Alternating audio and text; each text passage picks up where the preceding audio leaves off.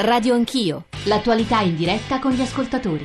Federico Bagattini, io cercherei anzitutto di aiutare eh, gli ascoltatori. Per quello che riguarda la vicenda che eh, ha occupato ieri pomeriggio, Sì. questa mattina, eh, sì, forse è un'intossicazione, forse come ieri dicevo più da cittadino che eh, da avvocato, eh, questo è come dire, un attacco alla credibilità eh, delle istituzioni perché si sta discutendo sì di un'intossicazione eh, di un'indagine contro ma si sta discutendo di falsificazione di prove operate dalla Polizia Giudiziaria, cioè da quell'organo eh, imparziale, pubblico, eh, che dovrebbe ricercare le prove eh, avendo come unico fine quello della ricerca della verità.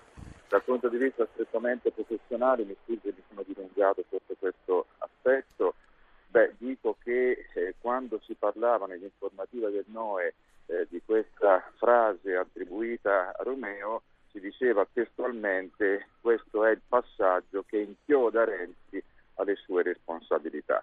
Eh, io ho sempre ritenuto che fosse in realtà un apparente indizio perché si faceva riferimento all'ultima volta che ho visto Renzi, siccome tra Romeo Tiziano ballava solo ed esclusivamente un incontro, è evidente che dal punto di vista logico eh, non, eh, c'era qualcosa che non tornava. A Emiliano Fittipaldi, cronista eh, dell'Espresso, chiederei un aiuto anche per chi ci sta ascoltando. Qual è il, il quadro più generale? Emiliano. Gravi errori hanno fatto ipotizzare non a un caso, non a un errore materiale, ma a un falso ideologico. E questo è eh, una cosa che in qualche modo mette a rischio tutta l'inchiesta, Certo. perché Scafato è quello che fa eh, tutte le operazioni più importanti, anche il famoso recupero dei pizzini. Sì. Da questo punto di vista l'inchiesta è effettivamente molto danneggiata, però eh, non è la prova regina secondo me nei confronti di Tiziano Renzi. Io ho fatto il pezzo su Tiziano Renzi Giglio magico, che chiamai Giglio Nero, sulle dichiarazioni di Maroni. Eh, Maroni, ricordiamo, l'amministratore delegato di Consip, che a dicembre, interrogato di fronte a sei persone, ecco, di cui anche Scafarto, ma di fronte a Woodcock, di fronte a Celeste Carano, che è un PM napoletano molto bravo, che fa delle dichiarazioni durissime nei confronti di Tiziano Renzi e nei confronti di Lotti.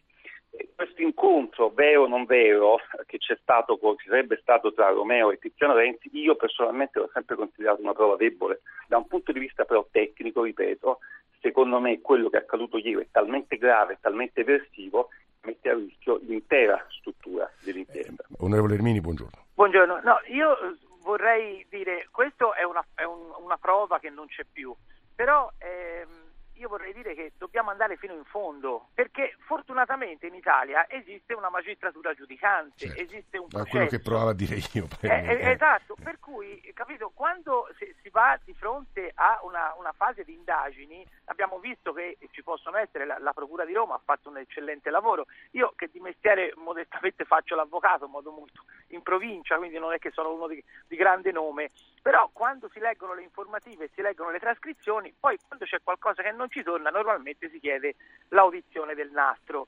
Ecco, in questo caso, avendo, avendo eh, sentito il nastro, la Procura ha fatto molto bene, si è accorta che c'erano delle incongruenze.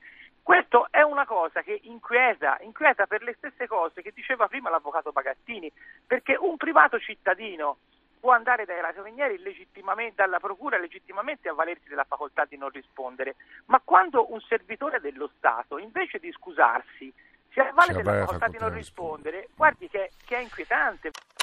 Radio Anch'io,